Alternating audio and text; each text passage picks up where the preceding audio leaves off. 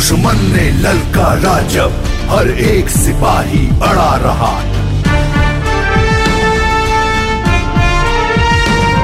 ना रुके कदम ना बुझा हौसला देश का झंडा खड़ा रहा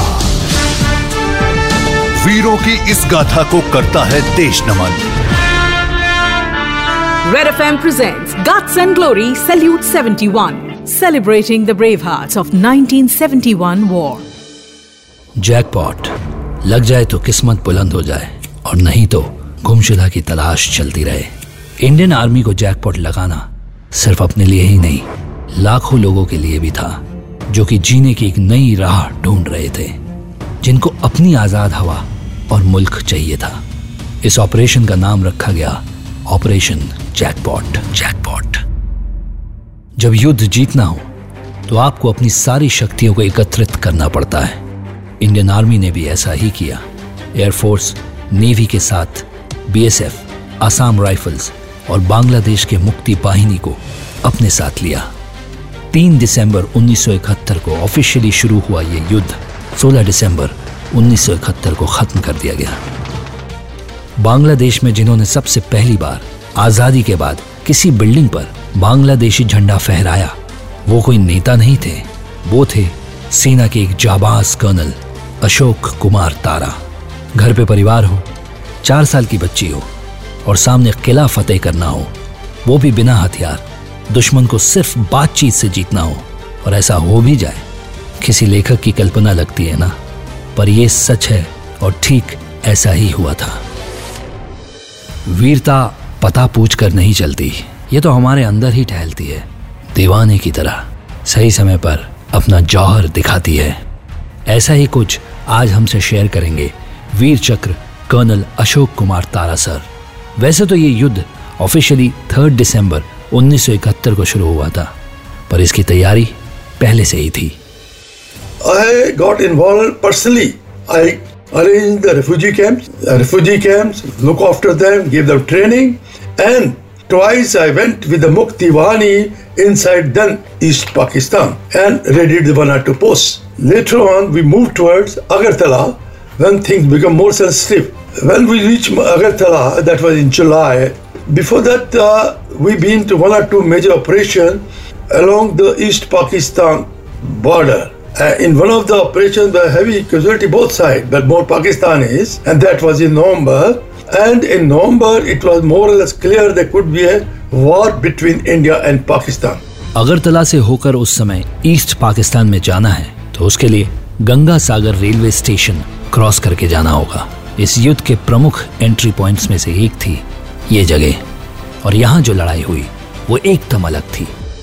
The Pakistani pushing a railway line, a railway wagon on the railway line. And then it struck me that there's only place where there's no mine and we can surprise and capture the objective. And this is because I'm ex-9 para commando, that type of tactics always in the mind. Now when we came, it was dropped. He said no, because there was already a plan by higher headquarters. And 8 o'clock and 12 o'clock we had to go for attack and 8 o'clock you want to change the plan? How is possible? But we stood our ground and made the higher headquarters to change their plan and follow us. We went midnight and 3 o'clock attack. We went, why I'm saying it is a very irregular attack because we have to go single file along the railway line, which is like a suicide. But however, we surprised them, we destroyed them, and it was one of the major battle in which Albertica got PVC, I got VRC in this battle and force Sena medal. 16 December, Yudh officially खत्म हुआ।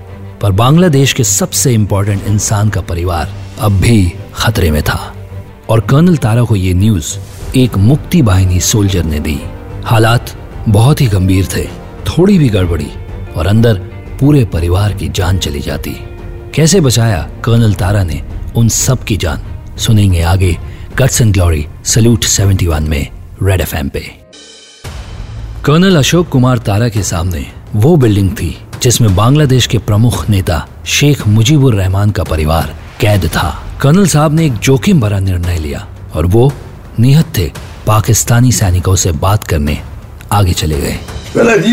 Car आई shouted कोई है is there anybody there was no answer I steadily started walking toward the house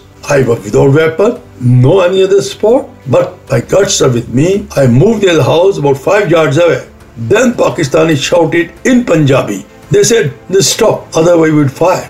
अब पीछे मुड़ने का सवाल ही नहीं था I entered the house next to the gate. They said, "Okay, we want to talk to our seniors so that we are clear." I got it. Now they have little bit cooled down. I said, "Your senior has surrendered.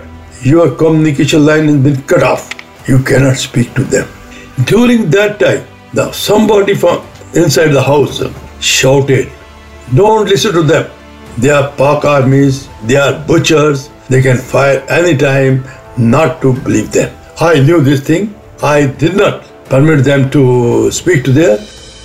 Colonel Tara बिल्कुल बीच में थे सामने हथियार बंद Pakistani soldiers और एक बंदूक लगाए संतरी But during that time, the sentry at the gate, his the bayonet in front of the rifle was touching my body.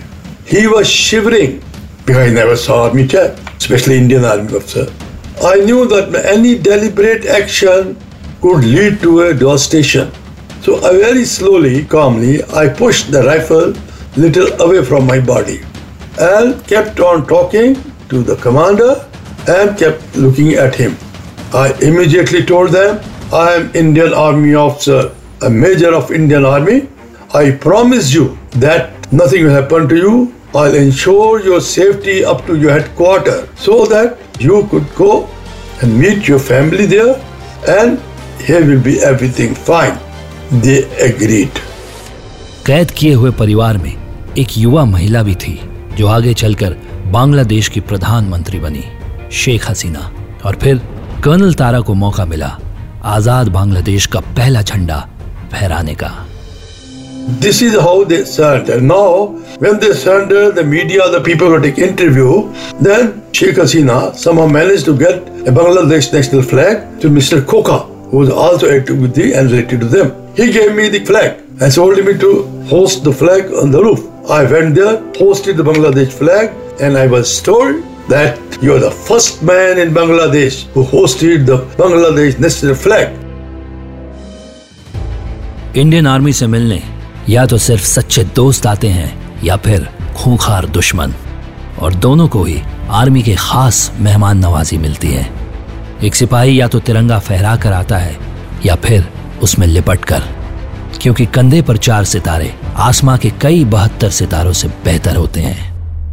आज कर्नल अशोक कुमार तारा ऑस्ट्रेलिया में रहते हैं। और जब भी अपनी ये शौर्य गाथा, अपनी ग्रैंड डॉटर रेहा तारा को सुनाते हैं तो उनकी आँखों में वही चमक होती है, जो तब 1971 के युद्ध स्थल पर थी। The only Indian army personnel जिनको फ्रेंड्स ऑफ़ बांग्लादेश का सम्मान भी मिला। Red F M salutes Vir Chakra सम्मानित कर्नल अशोक कुमार तारा सर को। सातवीं बार गिरकर आठवीं बार गरज कर उठना, ये काम सिर्फ़ एक भारतीय सेना का जवान ही कर सकता है। जब तक हमारी भारतीय आर्मी जगी है हम सभी देशवासी चैन से सो सकते हैं। ऐसे ही वीरों की शौर्य गाथा सुनिए अभिषेक के साथ हर हफ़्ते रेड एफ़ पर। गट्स एंड ग्लोरी सल्यूट 71 में।